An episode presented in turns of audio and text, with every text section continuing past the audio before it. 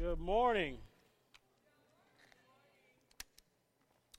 I was about to, um, th- this, this whole row here was just, was about to just go off. So I had to just settle down a minute. I know you're feeling that song. But good morning, good morning. Um, man, it feels good. Man, it feels good to be back here. Uh, three weeks. So I, maybe, maybe you guys didn't notice. Like, wait, what do you mean? You've been gone for three weeks? Yeah, so we have not been at church for three weeks. My work schedule changed, and you know, uh, family situation happened, In three weeks, and we've missed time here at church, and it feels good. There's something sweet about being able to worship together, about being able to lift up praise with other people towards God. Like I, I don't know if that's just me, but I feel like there's something really amazing about that. So I just want to say, it feels good. Thank you for worshiping and for allowing me and my family to worship here as well. So, we've been going through loyalty and royalty, the story of Ruth. Those of you who don't know where Ruth is, or if this is your first time coming today, uh, Ruth is this small book in the Old Testament. It's sandwiched between Judges and Samuel.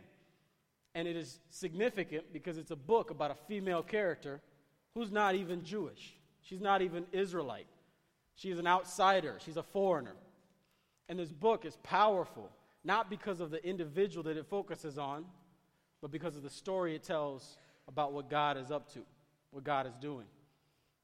Now, I wasn't here last week, so I had to listen online. If you guys have not done that, if you missed a Sunday or something and you're like, man, I really wanted to hear what the word was this Sunday, too bad, wasn't there. Guess what? Third Street has a website, and it's thirdstreetchurch.com. And you go on there, and it says sermons, and you click the button, and the button takes you to this SoundCloud thing, and it starts playing automatically. And you hear Corey go, Woo! right off the bat, because that's what he does like every Sunday he comes up, right? Because he's excited about worship. But you, you hit the button, and it plays, and you get the whole sermon. And I got to listen to Corey preach last week.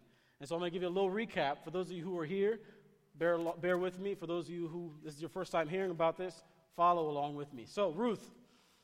Ruth is a Moabite woman, and her story starts with Naomi and Elimelech. Elimelech um, is a fun name to say, uh, but he's the husband to, no- to Naomi.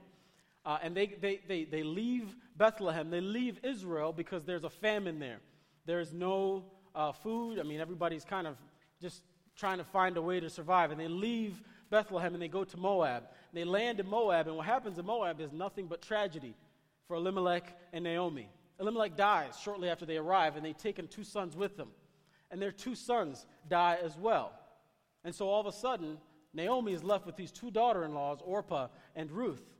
And she has to figure out how to make it with two widowed daughters in law. In that time, it wasn't like, well, I'm a self made woman, let's just go and get it done. Let me get a bank account. Let me go get a job. It wasn't like that. Culturally, to be a widow in that time, you didn't have an inheritance, you didn't have anything to claim as a woman. And so Naomi takes upon herself the name of bitterness. She calls herself Mara. And she says, Don't even call me Naomi anymore. It's not my name. My name is bitterness.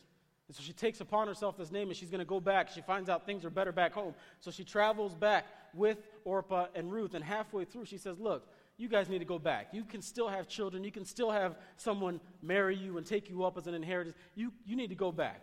Orpah's like, Cool, thanks. I'm out. I'm going back. I'm looking for a future.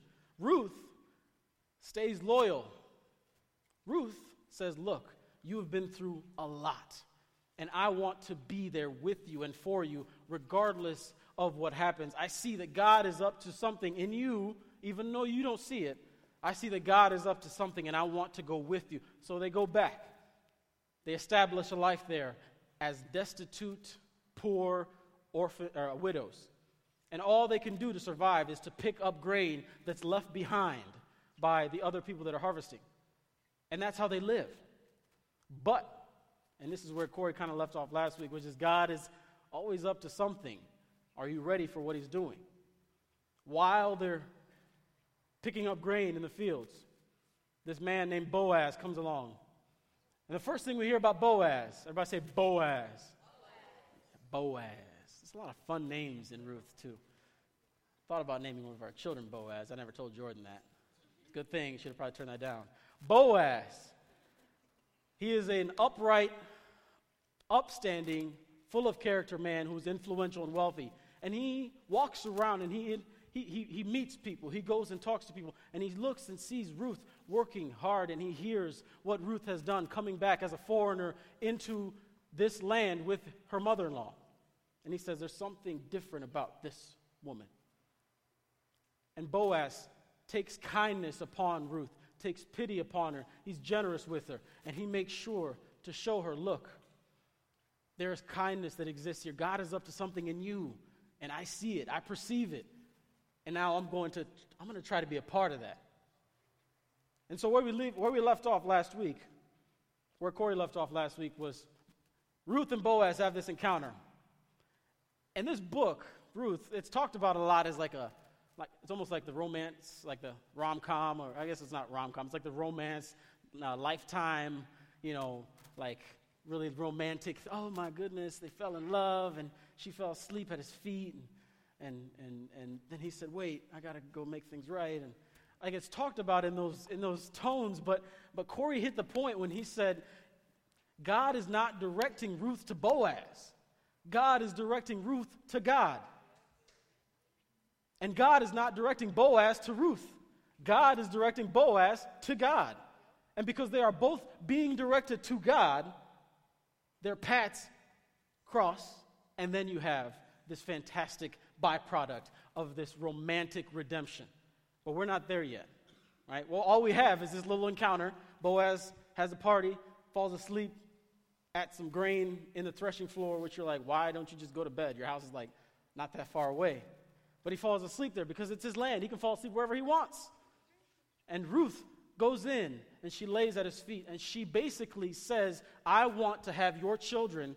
I want you to cover me with your blessing. She proposes to him. This is the biblical equivalent of like the bachelor or bachelorette. Which one, which one is it with the girl? Bachelor, bachelor. This is like the biblical equivalent. That's like her giving him a rose. Nobody's feeling that? Nobody? I don't watch that show. What are you talking about?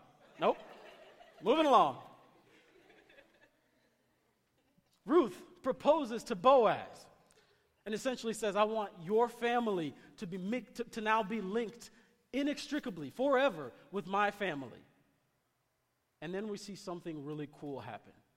Boaz, being a man of integrity, says, I want to do that right now.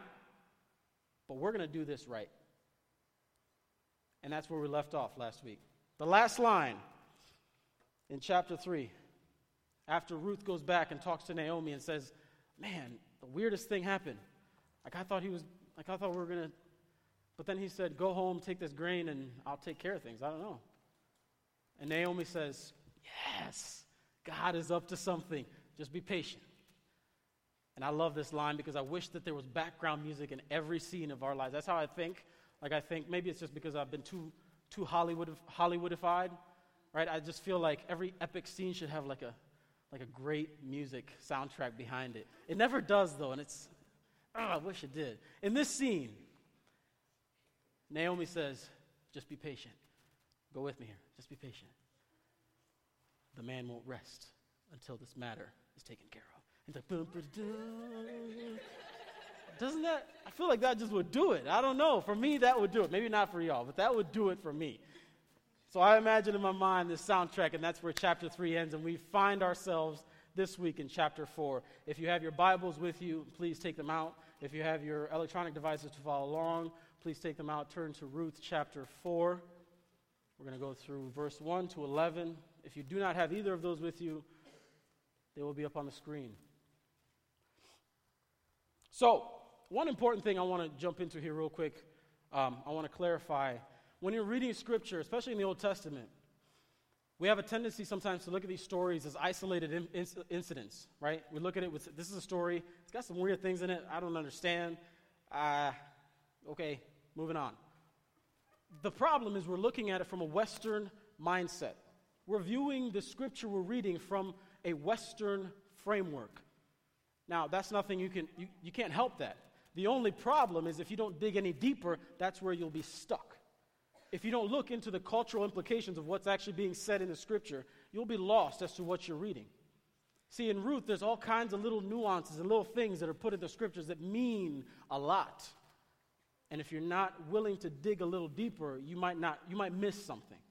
And so I'm going to dig into a little bit of those things as we go through, but I encourage you that go back, look at Ruth chapter 4, do some commentary study, do some a little bit deeper Bible reading for yourself to build yourself up so you understand what God is actually doing because there's always some connection to the bigger picture, the bigger God story of Jesus and redemption and resurrection and new life.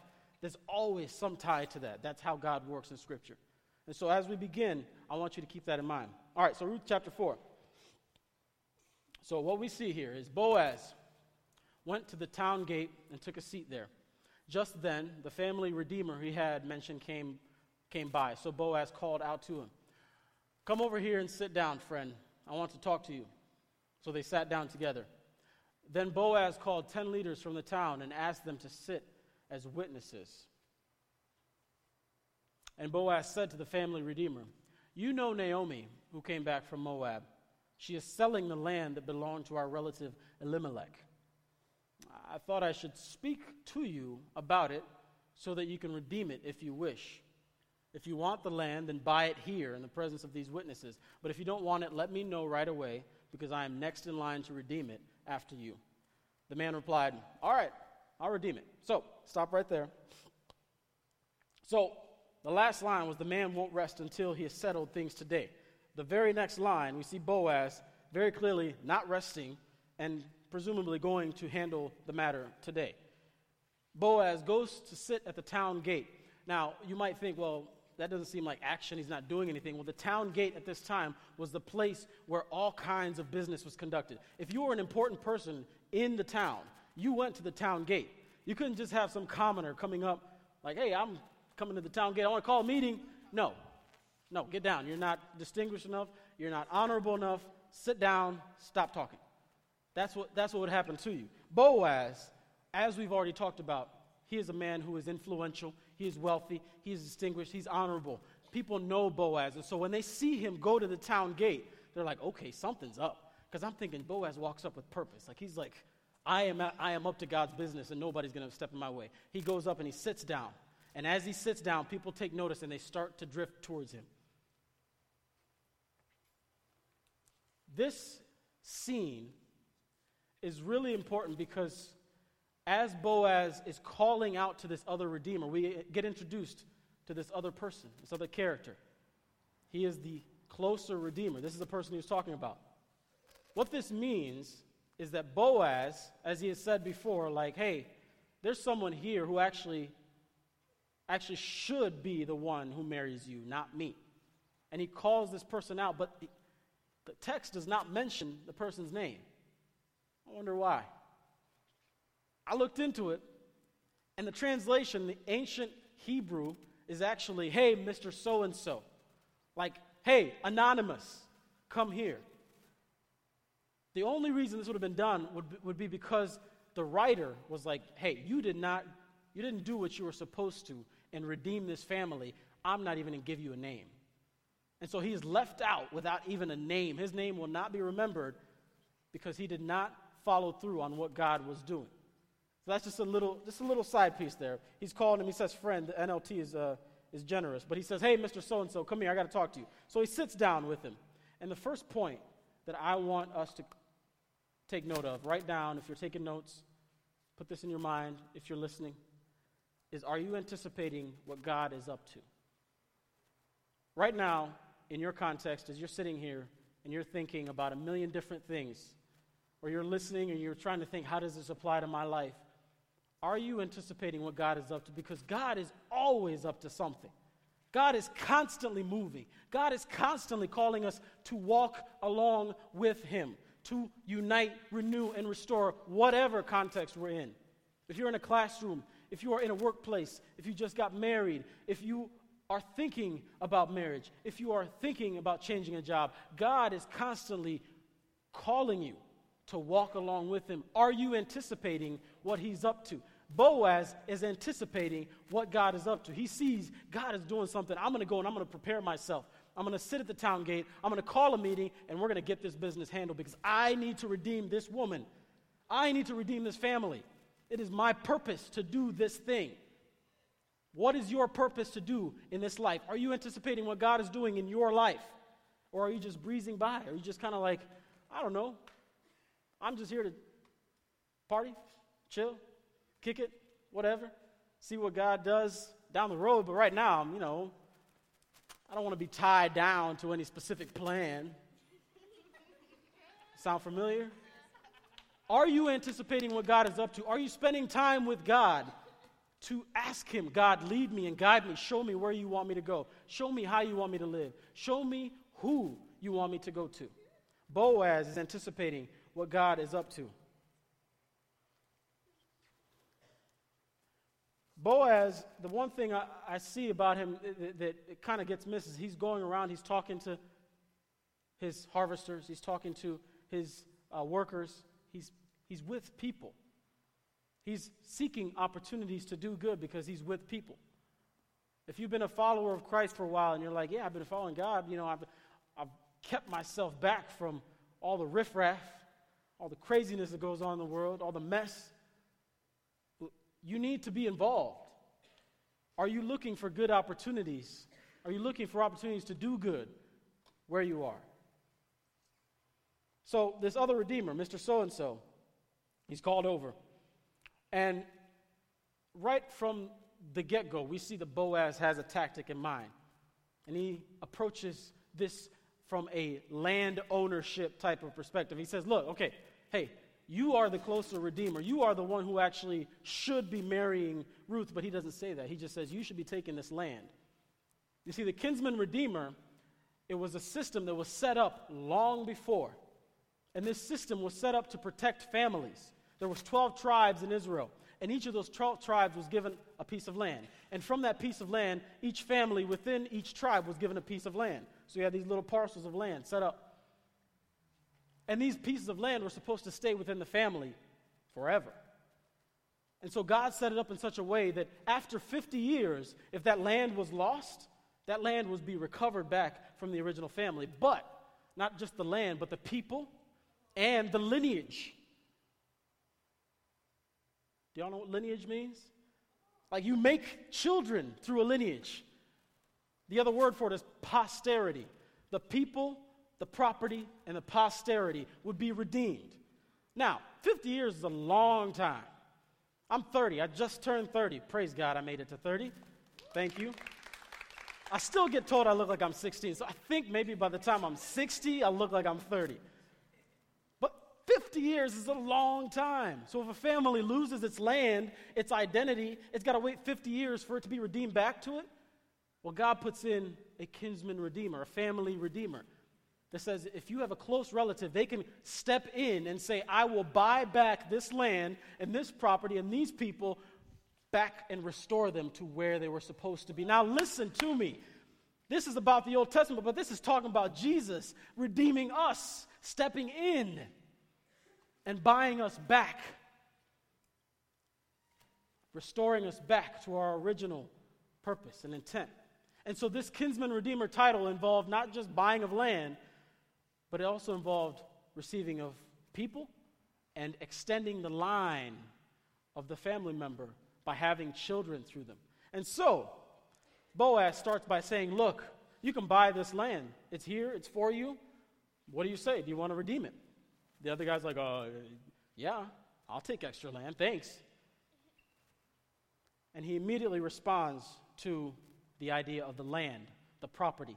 He responds to the idea of, I get to get something from this. Now, if you're sitting here and again you're going, I don't get how this responds or how this relates to me, at what point in time have you been called into something God is calling you into?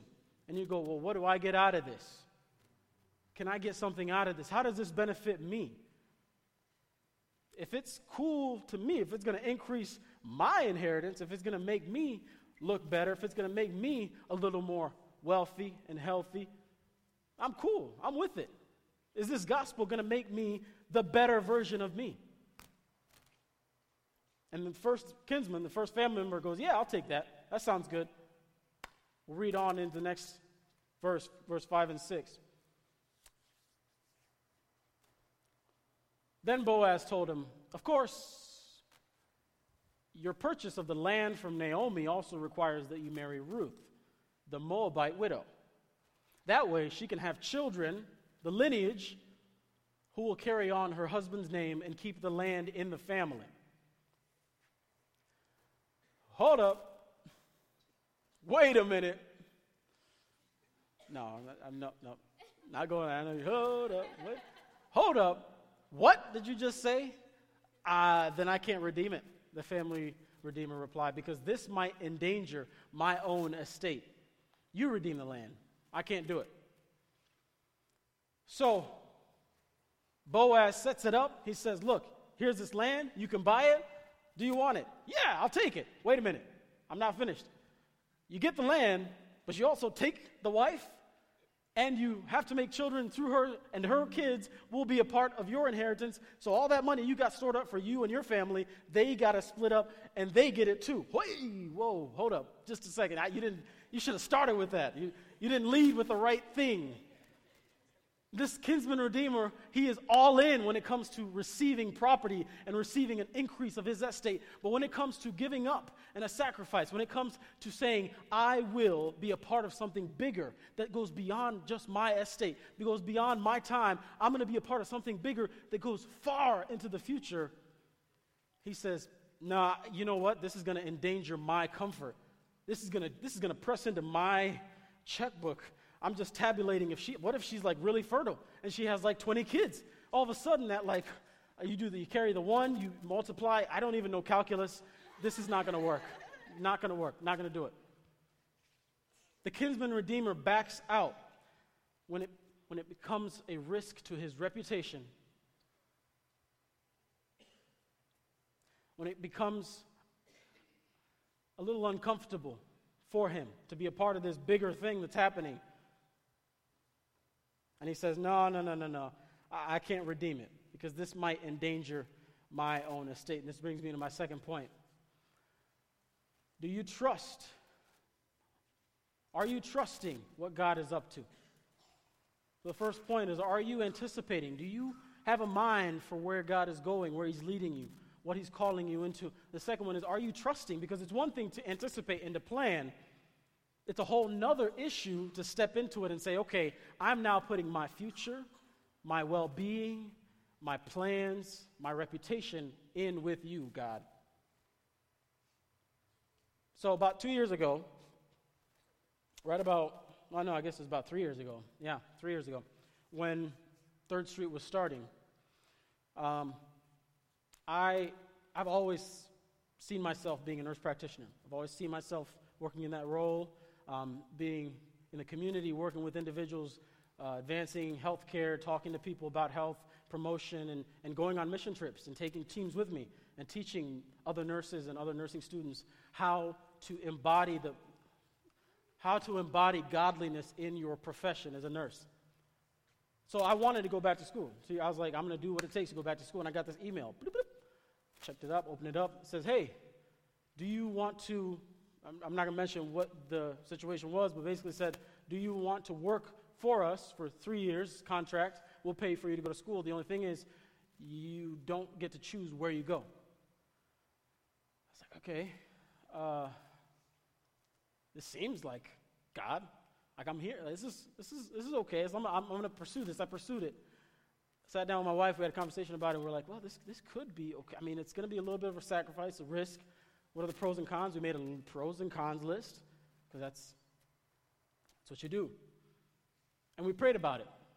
We sat down, we talked to Corey and Rachel about it, and it was the time when Third Street was getting ready to launch, and they were like very supportive and gracious as they are. But I could tell, it was like, ah, I don't think this is what God has for you. So we sat on it for a little while. We let family know about it. We talked to them about it. And then about two days later, and I don't know what happened. I never asked my brother James about this, but James pastor up in Akron, one of my good friends, he posted this thing on Facebook, and it just had this passage, Philippians 2, 3 to 4. And I'd been really wrestling with whether I was being selfish, whether I was pushing this too much. And this passage just said, Do nothing out of selfish ambition. Don't try to impress others. Be humble. Think of others as better than yourselves. Don't look out only for your own interest, but take an interest in others too.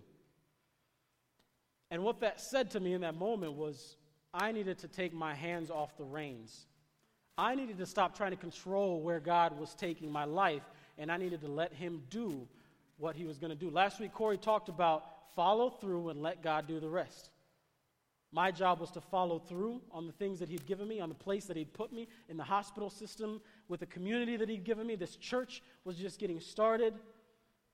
And so it was a really difficult decision, but I, I had to step back from this potential situation. They would be paying for me to go back to school, they would pay for a stipend. I would be able to, to, to work and go to school. It was like the perfect financial situation. And I'm like, yeah.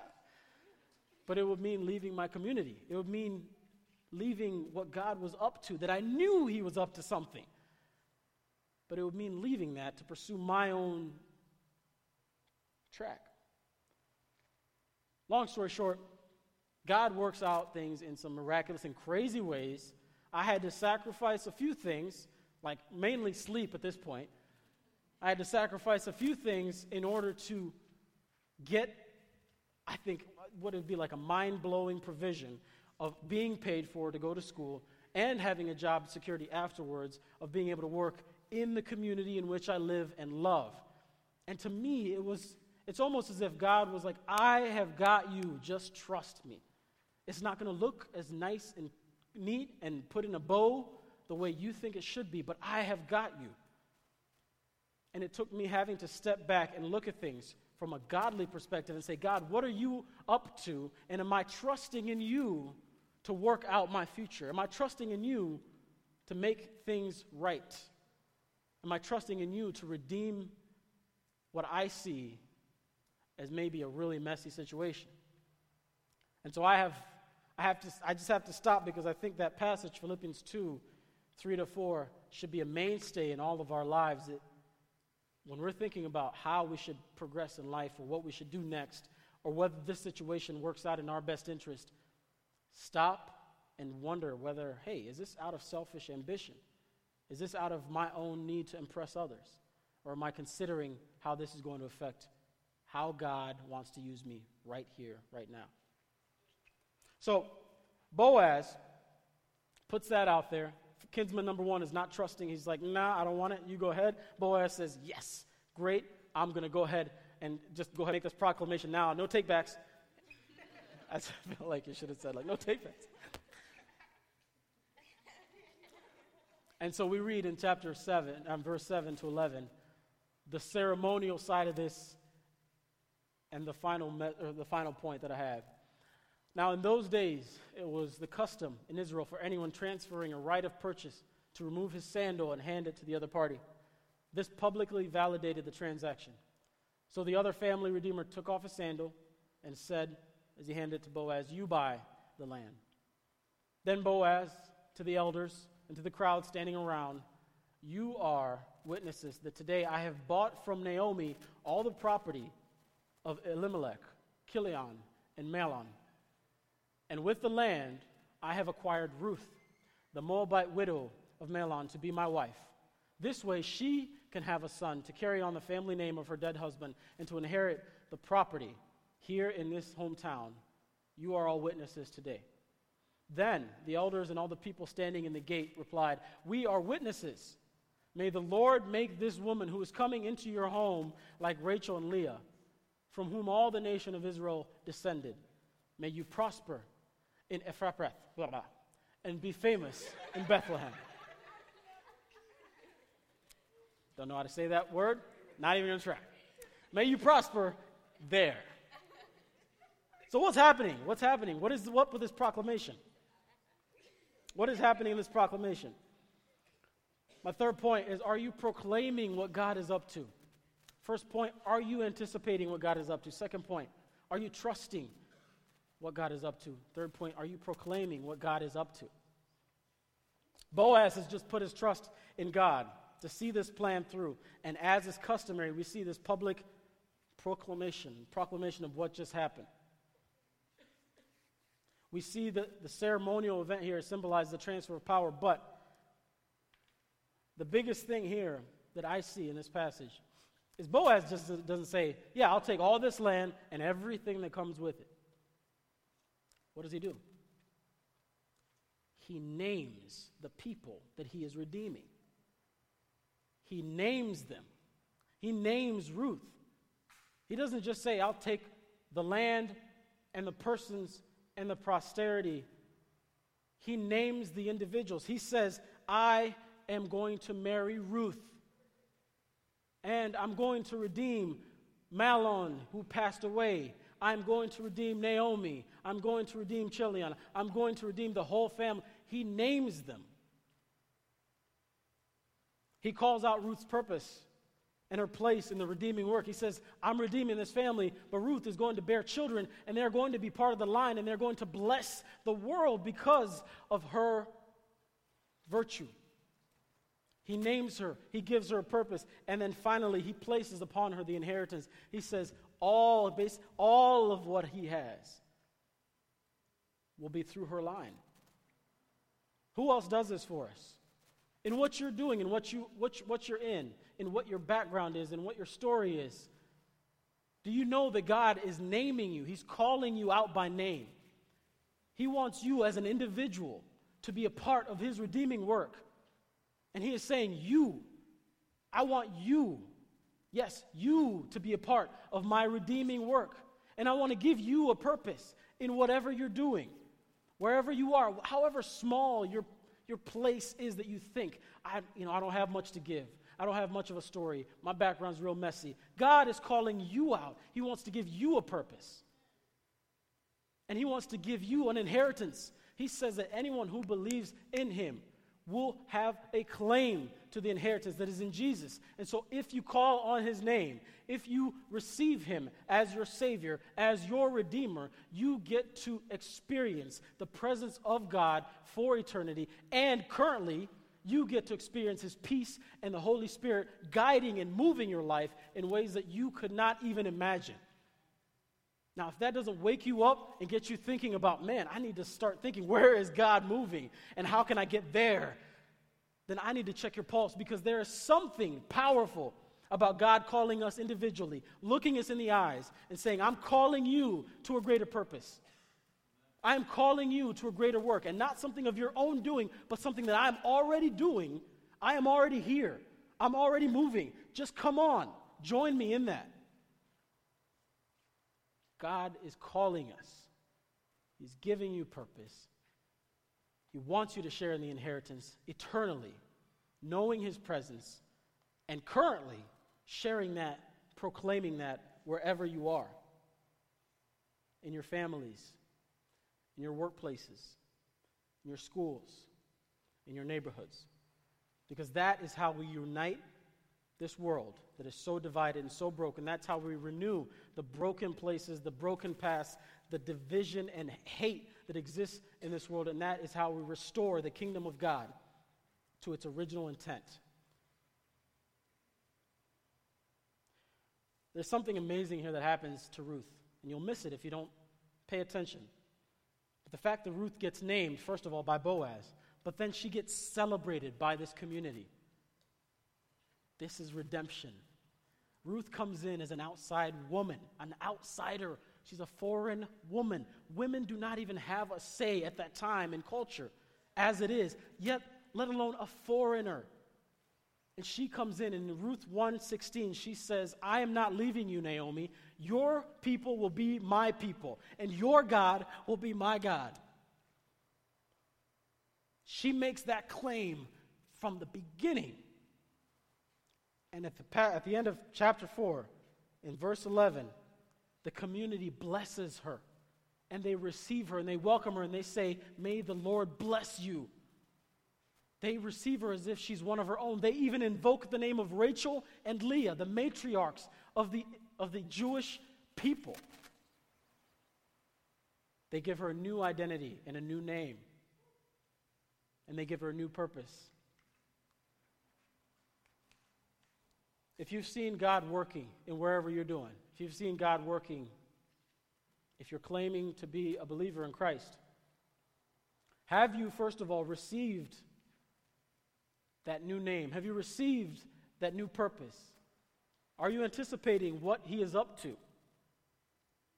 Are you trusting in Him to work things out? Taking the hands off the reins and saying, God, you go to work. Let me follow through. You go to work. And then lastly, are you proclaiming it? I'm not saying you should get on a soapbox and tell people, you need Jesus. Repent! Because usually that's the kind of reaction you get, right? What I'm saying is that in your context, context specific, in your context, where you are, are you living out your life in such a way that people smell the sweet aroma of Jesus? Your kindness, your generosity, your justice, your love, your patience, your joy. Are people experiencing Jesus through you? And is your life proclaiming what he has done for you, in you, and through you?